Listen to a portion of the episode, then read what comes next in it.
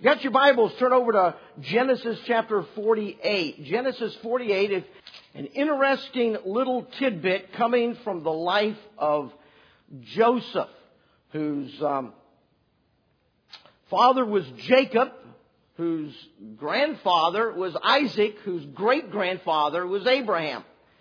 And so in Genesis 48, we read in verse number 1, And it came to pass after these things that one told Joseph, Behold, thy father is sick. And he took with him his two sons, Manasseh and Ephraim.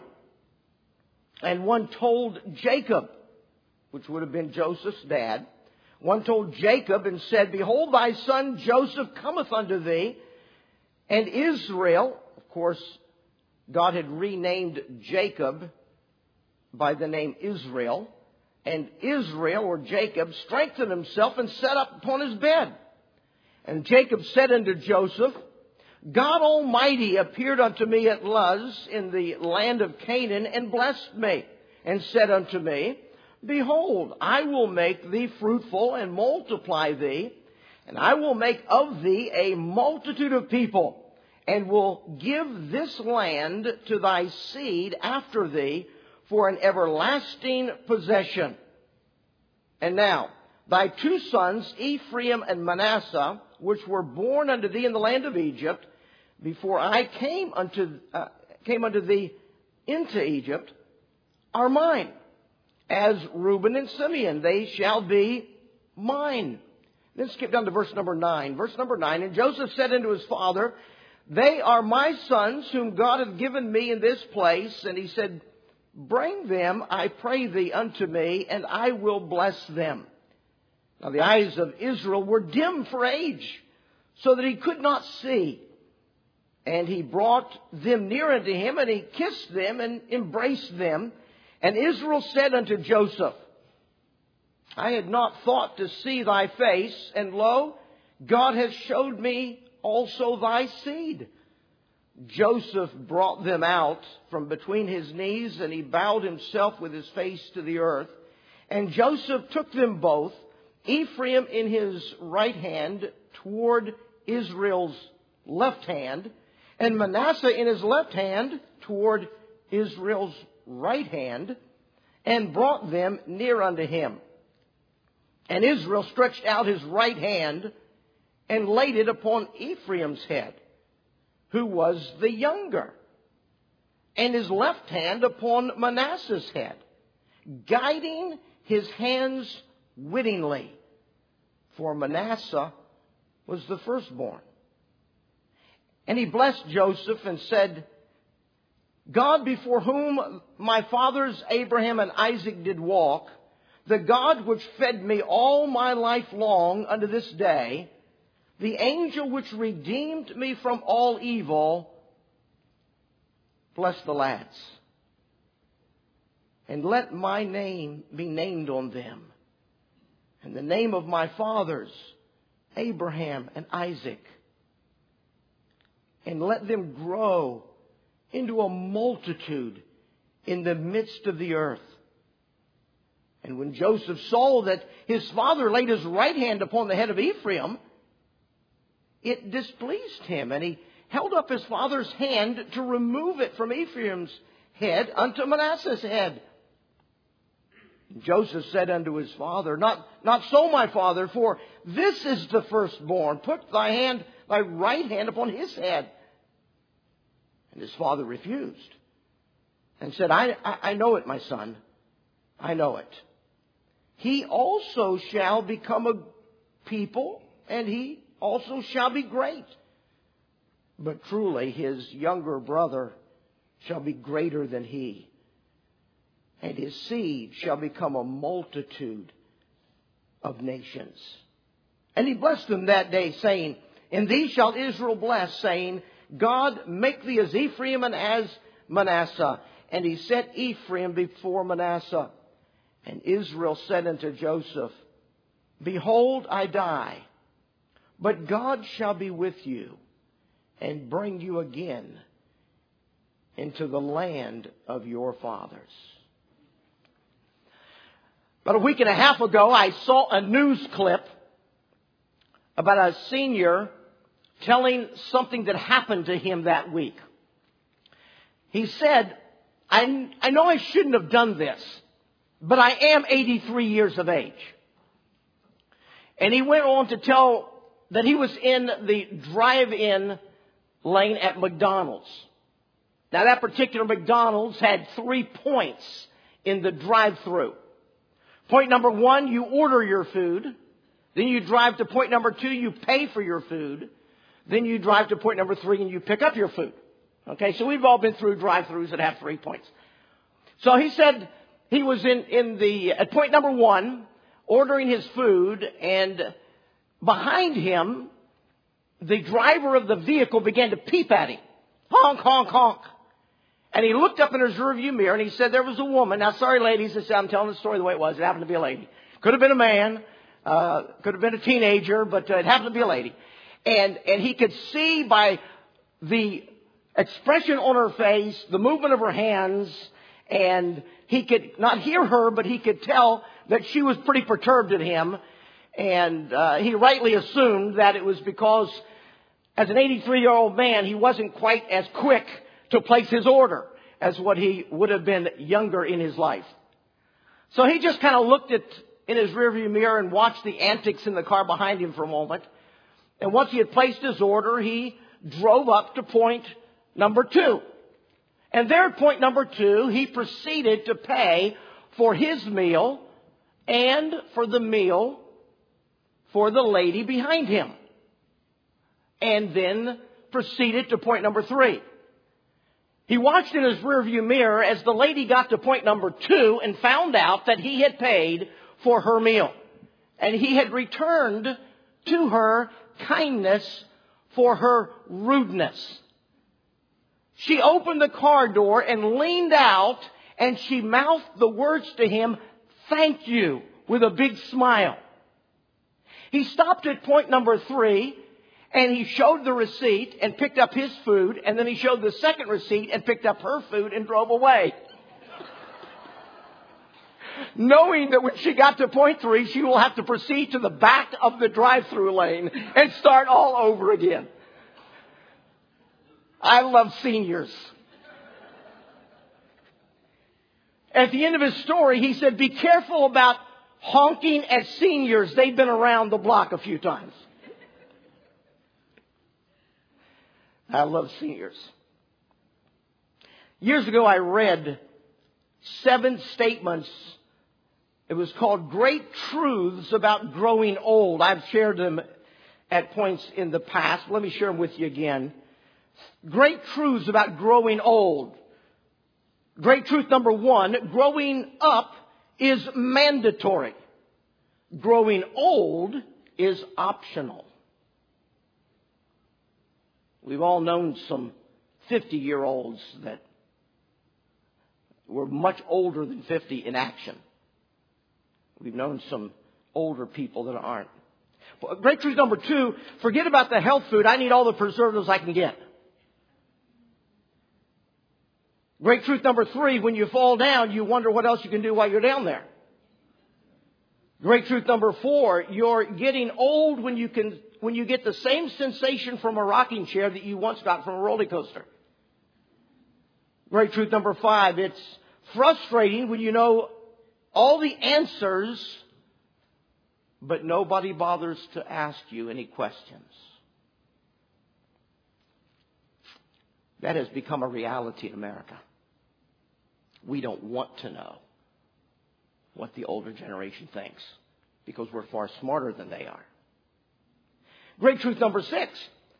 Time may be a great healer, but it's a lousy beautician. And great truth number seven. Wisdom comes with age, but sometimes age comes alone great truths about growing old. I'm going to refer back to a couple of those in just a couple of minutes. Something else that I've shared with people uh, a number of times because I, I, I see it in my actions more and more. A gentleman said they finally found a diagnosis for my condition. I've been diagnosed as AAADD. That's age activated attention deficit disorder. He said, I decided to wash the car, so I started toward the garage and I noticed the mail was on the table. Okay, I'm going to wash the car, but first I'm going to go through the mail. So I laid down my car keys on the desk, I discarded the junk mail, and I noticed the trash can's full. Okay, I'll just put the bills on my desk and take the trash out, but since I'm going to be near the mailbox anyway, I'll go ahead and pay a few bills first. But, ah, where's my checkbook? It's only got one check left, and my extra checkbooks are in the desk. Oh, there's the Coke I was drinking earlier. I'm going to go look for those checks, but first I need to put it in the refrigerator. I head toward the kitchen and my flowers catch my eye and they need some water, so I, so I set the Coke on the counter and, uh, where are my, there are my glasses. I was looking for them all morning. I better put them away first. I fill the container with water, head for the flower, flower pots. Somebody left the TV remote in the kitchen. I'll never think to look in the kitchen for it tonight when I want to watch TV. I better put that in the family room. I splash some water into the pots and onto the floor. I throw the remote into the soft cushion of the sofa. I head back down the hallway to figure out what was I going to do. And at the end of the day, the car isn't washed, the bills are unpaid, the Coke is sitting on the kitchen counter, the waters are half watered, the checkbook still has only one check in it, and I can't seem to find my car keys. And when I try to figure out how come nothing got done today, I'm baffled because I know I was busy all day long. Have you started to live like that? The mind just, Ryan says, no, not, not been there yet. Age activated attention deficit disorder. Do you value the older people? Do you value us older people? In the changing of American culture, young people need to learn what it means to value elderly and to be taught how to value elderly people. The culture has changed drastically enough that those who at one time were so involved in the lives of their grandchildren and great grandchildren because geography. I mean, just people lived close to one another's family didn't spread out as much as what they do in our world today. And so you had ready-made babysitters. I mean, they were always right there. Maybe in the same house, maybe the house just down the block. And, uh, and there was a lot of interaction amongst the generations. And that's not America today. America today, a lot of seniors are lonely. They live alone. And, and nobody wants to ask them questions because they really don't want to know what they think. And I think it behooves all of us uh, to stop occasionally and, and think about the value of seniors and what it means to value seniors. I've got, as you can see from your little sermon worksheet, there are two parts to this message. One has to do with what you believe and one has to do with what you practice. And that's, that is an important balance in all areas of life. Our Bible was, many of our Bible books were written that way. You read about what to believe, then you read about how what you believe impacts what you do what you believe and how you act because of what you believe. And so that's what I want to do for a few moments uh, this morning. I want us to look at tr- some truths we really need to understand from the Word of God, and then I want us to give some consideration to the lives we must live because of those truths. So, some truths. Three truths uh, jotted down on the sheet in front of you. Uh, truth number one is this God requires the honor of parentage. God requires that we honor our parents, our grandparents, our great grandparents, however many generations happen to be there in our experience. The book of Leviticus, chapter 19, verse 32, I, I put the references down in the event that someday you'll want to sit down with your family and help teach your children how to, how to understand what the Bible says about honoring the elderly. Leviticus 19:32 the Bible says thou shalt rise up before the hoary head H O A R Y it's the white head the gray head the uh, the uh, older person thou shalt rise up before the hoary head and honor the face of the old man and fear thy God I am the Lord.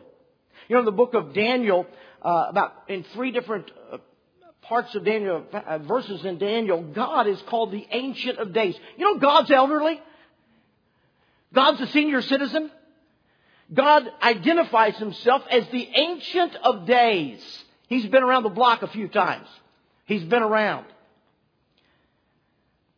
Do you ever notice there's a relationship between honoring elders and honoring God?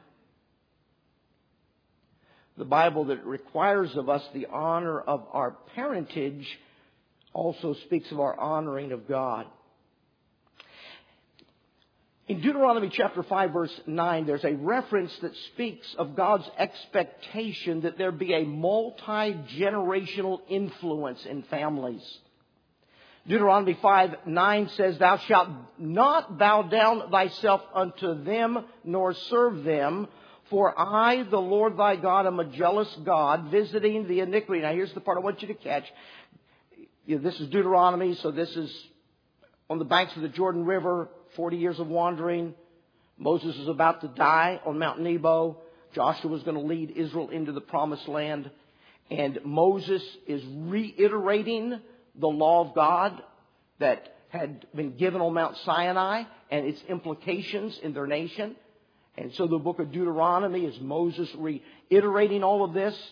And God reiterated something that you also find in the Ten Commandments in Exodus 20. He said, God visits the iniquity of the fathers upon the children under the third and fourth generation of them that hate me. He's talking about the influence. When Israel goes into the promised land, what's the culture going to do to them? He said, when you get into the promised land, you're going to be surrounded by heathen cultures. Don't bow down to their gods. Don't let them influence you. And in that context, God makes the statement of the of God visiting the iniquity of the fathers unto the children to the third and fourth generation. Now that seems to conflict with a passage from one of the major prophets who said that God never punishes a child for what the parent did. Every man will die for their own sins. Well, how is it that, that God recognizes and will visit the iniquity under the third and fourth generation in one part of the Bible, and in another part of the Bible, God doesn't punish the children for what the parents do. And while it is true that I will never be punished for sins that Lloyd Elstock committed, there's a lot of my life that is living out what I observed in the life of Lloyd Elstock. And sometimes the weaknesses of one generation can be prevalent in their children's generation. And then God visits the iniquity on that generation, not for what their parents did, but for what they copied their parents and did themselves. And that influence casts down three to four generations. That would be me, my dad, my granddad, my great granddad, and my great great, no, three or four. My, me, my dad, my granddad, and my great granddad. God expects that we are influenced by what our great grandfathers did. And that there is a cascading influence from generation to generation down three or four generations. God requires that we honor our parentage for what they have made us to become. Exodus 20 verse 12 is the verse I was referring to from the Ten Commandments. Honor thy father and thy mother and thy days may be long upon the land. I'm sorry. The one I referenced for a couple of verses before that. But honor thy father and thy mother that thy days may be long. Honor your father, your mother, that thy days may be long. How we honor our parents, recognizing the cascading influence of our previous generations down into our lives. Our lives can be blessed. We can live long upon the earth. We can have the hand of God's blessing on us if we honor our parents. Job said, with the ancient is wisdom and in length of days understanding. The value of what they're passing down from generation to generation is of great importance in our lives. You ever noticed that the word grandfather doesn't occur anywhere in the Bible? The word grandfather doesn't occur anywhere in the Bible. The word grandfather didn't exist back when our Bible was translated into the English language. However, you will find the word father with an S on it 549 times. Fathers. What is that referring to? Fathers. Well, the Bible explains it in Deuteronomy 1 8. Deuteronomy 1 8, the Bible says, Behold, I have set the land before you. Go in and possess the land which the Lord thy God swore unto your fathers. Now, this was, was written to the generation going into the promised land. And who were the fathers? Well, the verse goes on to name them. Which the Lord thy God swore unto your fathers, Abraham, Isaac, and Jacob. To give them to their seed after them. Who are the fathers? The fathers are the grandparents back as many generations as they're still cascading their influence forward into our lives. God requires that we honor our parentage because they, it, they have impacted us. We are living out their influence. Back as far back as our great grandparents, we are living out the influence of our fathers. And because of that reality, God requires that we honor the Ancient of Days. That's God and that we honor the face of the old man. That's dad and grandpa and grand, great grandpa and so forth. Here's the second truth. Not only does God require the honor of parentage, but God condemns the dishonor of parentage. Listen to these verses. Proverbs 30 verse 17. The eye that mocketh at his father and despiseth to obey his mother, the ravens of the valley shall pick it out and the young eagle shall eat it. That's kind of graphic, isn't it? When dad or mom say something to you and you raise your eyebrows and roll your eyes, that's what it's talking about. When you show disdain for your dad or your mom with your eyes. The eyes are the window to the soul, right? And when you roll your eyes at your parents, God says, I'm going to send an eagle to pluck out your eyeball and eat it. Kind of graphic from the book of wisdom. God doesn't take too highly to us dishonoring our parents with our eyes. Exodus 21 says, He that smiteth his father or his mother shall surely be put to death. You strike your dad or mom?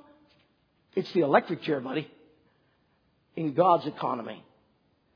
Exodus 21, 17, He that curseth father or mother shall surely be put to death. Isaiah 3 5. God listed disrespect of parents as in a list of sins that required judgment. He spoke of the child that behaves himself proudly against the ancient and the base against the honorable. When a child behaves themselves proudly against their parent or their elders, the Bible speaks of that as a in the list of sins deserving of judgment. You see, see God disfavors, God uh, uh, disdains, condemns the dishonor of parents. Lamentation says the princes are hanged up by their hand. The faces of elders were not honored. This is Lamentations. You remember Lamentations? Those are the weepings, the funeral poems that Jeremiah wrote as he sat and watched Jerusalem burn to the ground by the uh, armies of Nebuchadnezzar. And, uh, and Jeremiah wrote those funeral poems that are the book of Lamentations. And he described his own generation. He said, you know why this is happening to us? You know why our capital city is being burnt to the ground? Because the faces of elders were not honored by my generation. Again in Lamentations, the anger of the Lord hath divided them, he will no more regard them. They respected not the persons of the priests, they favored not the elders. You see, God requires that we honor our parents and our grandparents and our great grandparents, our elders. And God condemns any dishonor of our elders. That's just basic foundational 101 Bible doctrine about family living. God wants us to honor our elders. Here's the third truth that, that we must understand. Honorable parentage is earned. I want to turn to this one and read this one. I don't have it typed out on my notes.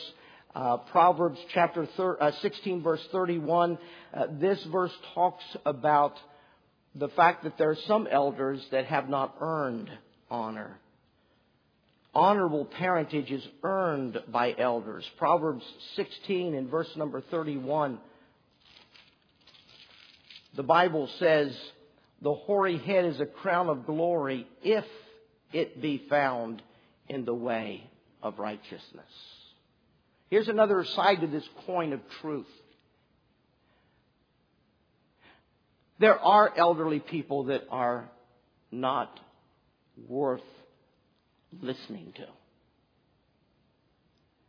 And the elderly person is honorable if they be found in the way of righteousness. I was thinking yesterday, we, I, would mentioned we had a 10 hour birthday party yesterday for mom and uh, we set up a video camera and videoed her telling her great grandkids her life story. Um, we had a, a, number of family members spoke about dad and mom, some testimonies of what their life has meant to us in our generation. And and I, I was thinking after I went home last night, do children hunger for God? Do children hunger for God? And if children under our influence don't hunger for God, I wonder if maybe part of that reason could be that, that I don't hunger for God. We've heard it said you can't pass on what you don't have. You can't influence someone to be what you are not.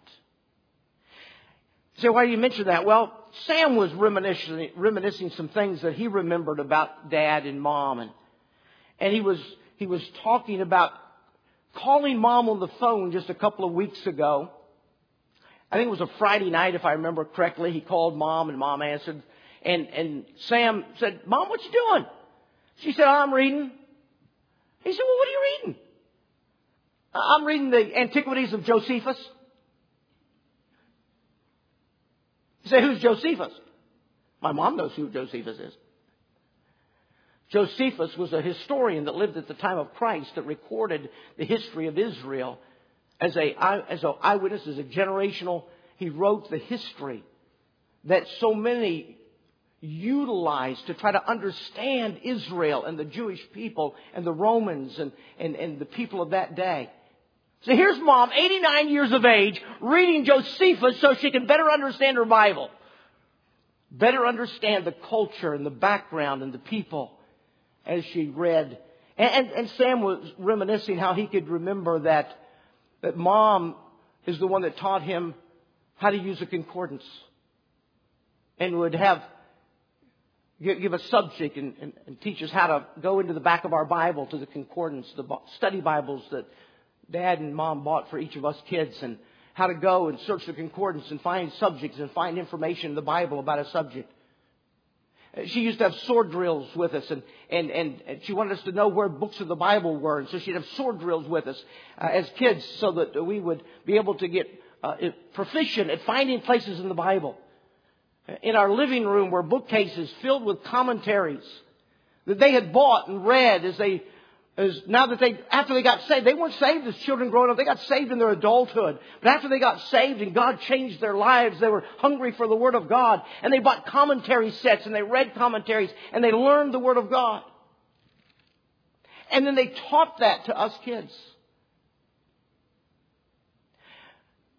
I wonder if more children would have a hunger for God if more parents had a hunger for God. You say, well, that's what Sunday school teachers are supposed to do, have sword drills and, and, and teach kids how to find things about. No, no, no, no, no, no, no, no, no, no.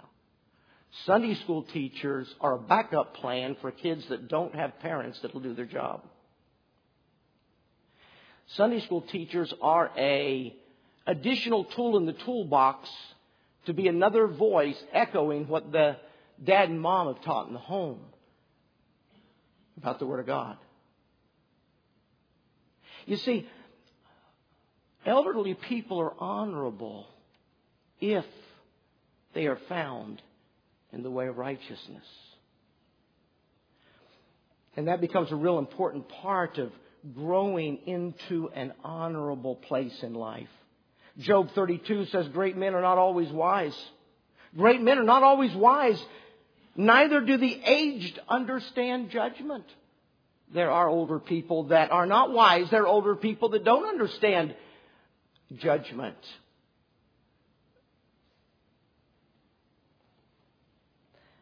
Great truth about growing old. Number seven stated, wisdom comes with age, but sometimes age comes alone.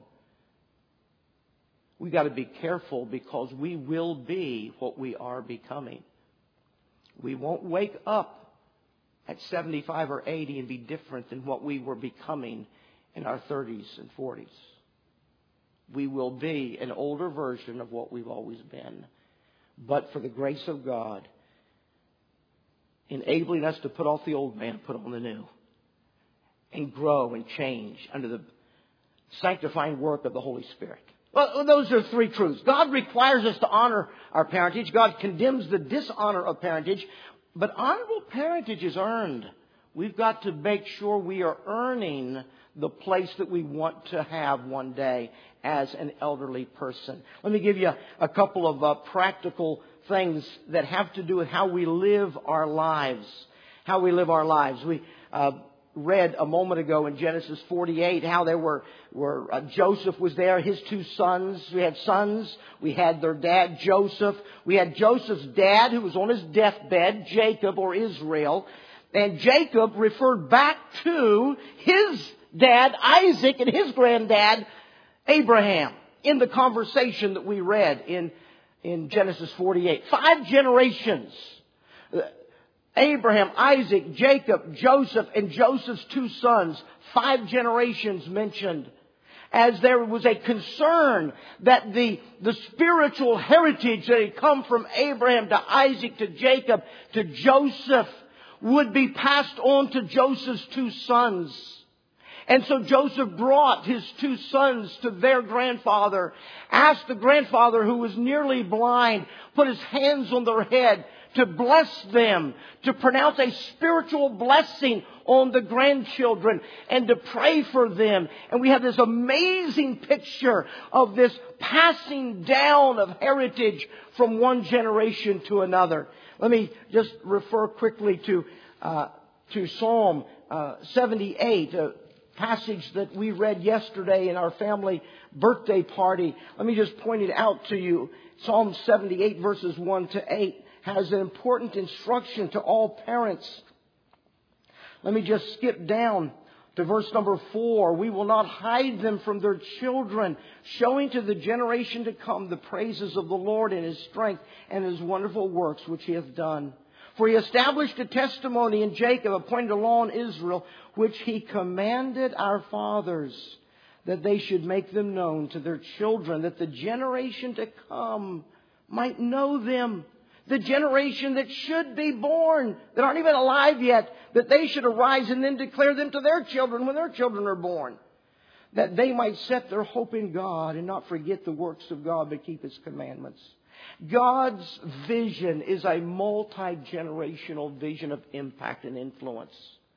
And every generation of parents has to live so that one day they will be in the position in life where someone will be bringing grandchildren and great grandchildren up to them because they recognize the spiritual depth of that elderly parent, the spiritual depth, the godliness, and want that person to pronounce blessing and pray for their children. You see, God's got a multi-generational uh, vision for spiritual influence to cascade down to up to five generations. So here's, here's a couple of pieces of, of uh, just a little bit about life that each of us must live. Practical advice for the non-ancient. So that's everyone here who is uh, probably under 60 years of age. If you're under 60 years of age, here's some practical advice for the uh, for the non-ancient. Number one under that, uh, the first little um, first little arrow: value age. Value age. When the family gets together, put the patriarch at the head of the table. Draw attention to the patriarch or the matriarch. Draw attention to the value of that elder, oldest family member that's present in the gathering. Invite that person to address the family. Read the Bible. Pray for their kids and grandkids and great grandkids. Honor, value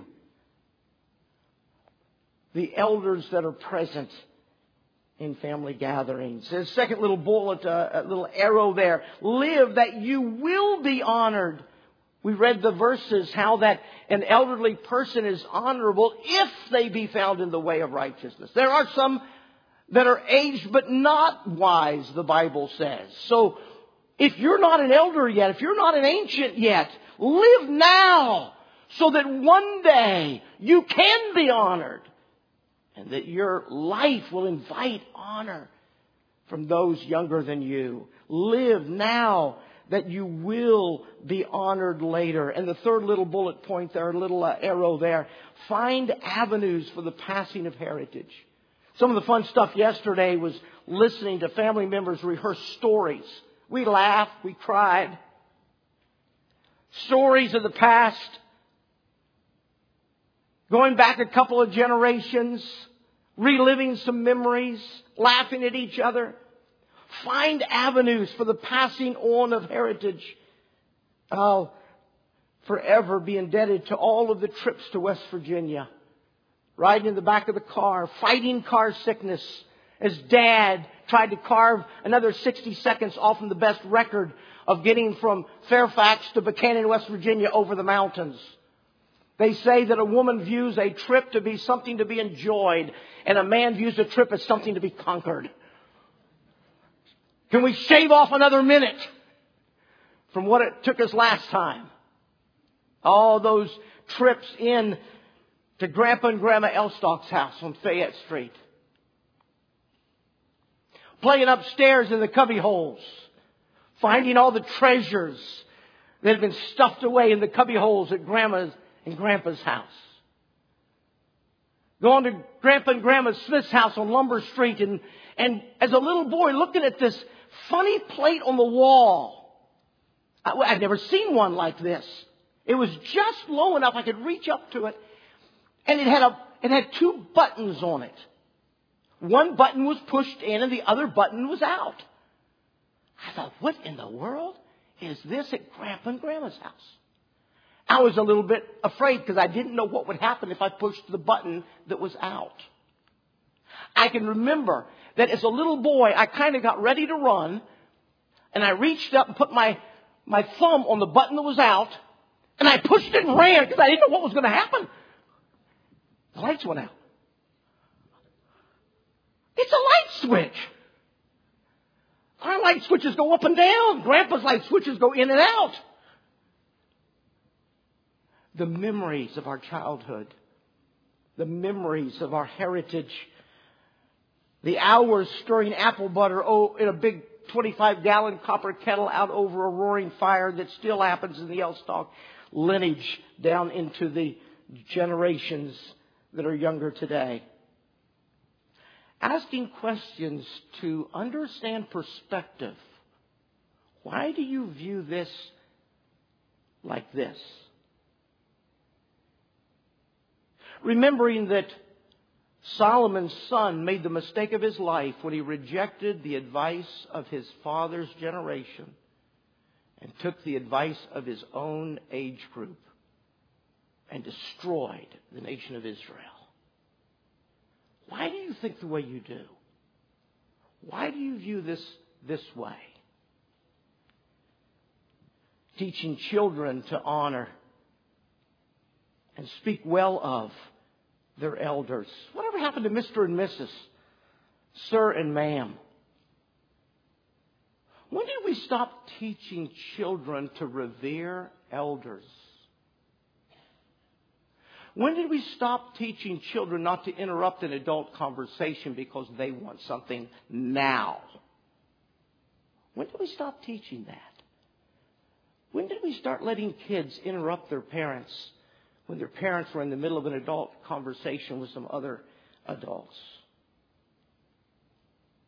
When did we allow children to call elders by their first names? I still speak of Uncle Bill. I wouldn't dream of calling my uncle just Bill. I still call my aunts, my uncles by their titles, aunt and uncle, because I revere they are my elders. When do we stop teaching that? When do we become comfortable not revering those that are older? I, I think sometimes it's because we're too proud to admit that we're getting older. Maybe you'd rather be called by your first name by your children's friends instead of Mr. So and so or Mrs. So and so. But let me suggest to you that maybe in your hiding your pride that you've gotten older, you're doing a disservice to a generation of little boys and girls by asking them to call you by your first name. Because those children need to know that you're not their peer. You are an elder. And you deserve the respect of a title as your elder. Who goes first through the door? Who gets the best seats? Who stands or sits on the floor when there aren't enough seats? Who interrupts who? There's just so many little practical things that our previous generations of parents taught their children that are absent in our culture today. Somewhere, a generation of parents stopped teaching their kids to respect elders. My suggestion would be to always look for opportunities and avenues to pass heritage and respect and honor on from one generation to another. And then let me just mention a couple of things as we close. Practical advice for the ancient. Those that are older, be available. Don't retire from influence. Stay involved. I've, it's my understanding historically that Ronald Reagan wrote profusely letters in longhand to people, and his Ronald Reagan's and even George Washington's letters are still revered for the letters they wrote. I, I, I decided, uh, I don't know, a couple of years ago, I thought, you know, I'm going to start writing each of my grandkids on their birthday. Uh, last week I was talking to Betty and I said, Betty, who had birthdays recently? She said, well, Libby. I, said, I don't remember if I wrote Libby. I said, who else? She said, Brock. Ah, I don't remember writing Brock. I gotta, I, I gotta figure out some way to not let this happen. Sometimes I'm a week late. Very seldom I ever early. I've got nice notes back from some grandkids that the letter meant something to them. And some of them, they didn't get the letter because I forgot. But what do we do to try to be available, to try to maintain influence? And could I say, finally, tell your story. Tell your story. I was visiting the hospital room of one of our men, one of our members of the church years and years ago. And uh, his mother was not well at all. And I'd never met his mother. I went to the hospital and I, when I walked into the hospital room, I didn't know his mom. And, um, and there were a number of family members that were filling the room, and I didn't know them. I only knew that one member who was a member of the church. And I didn't know, I hadn't planned anything. I didn't know what to do. I didn't know what, it's awkward, you know. I don't know any of these people. I don't know the lady. I, I, all I know is she's his mom. And, and I walked into the room and, and, and I asked her, after a couple of pleasantries, I asked her, I said, have, have you ever been saved? Do you know you're saved? And she said, yes. I know I'm saved. And I said, Would you mind telling me your story?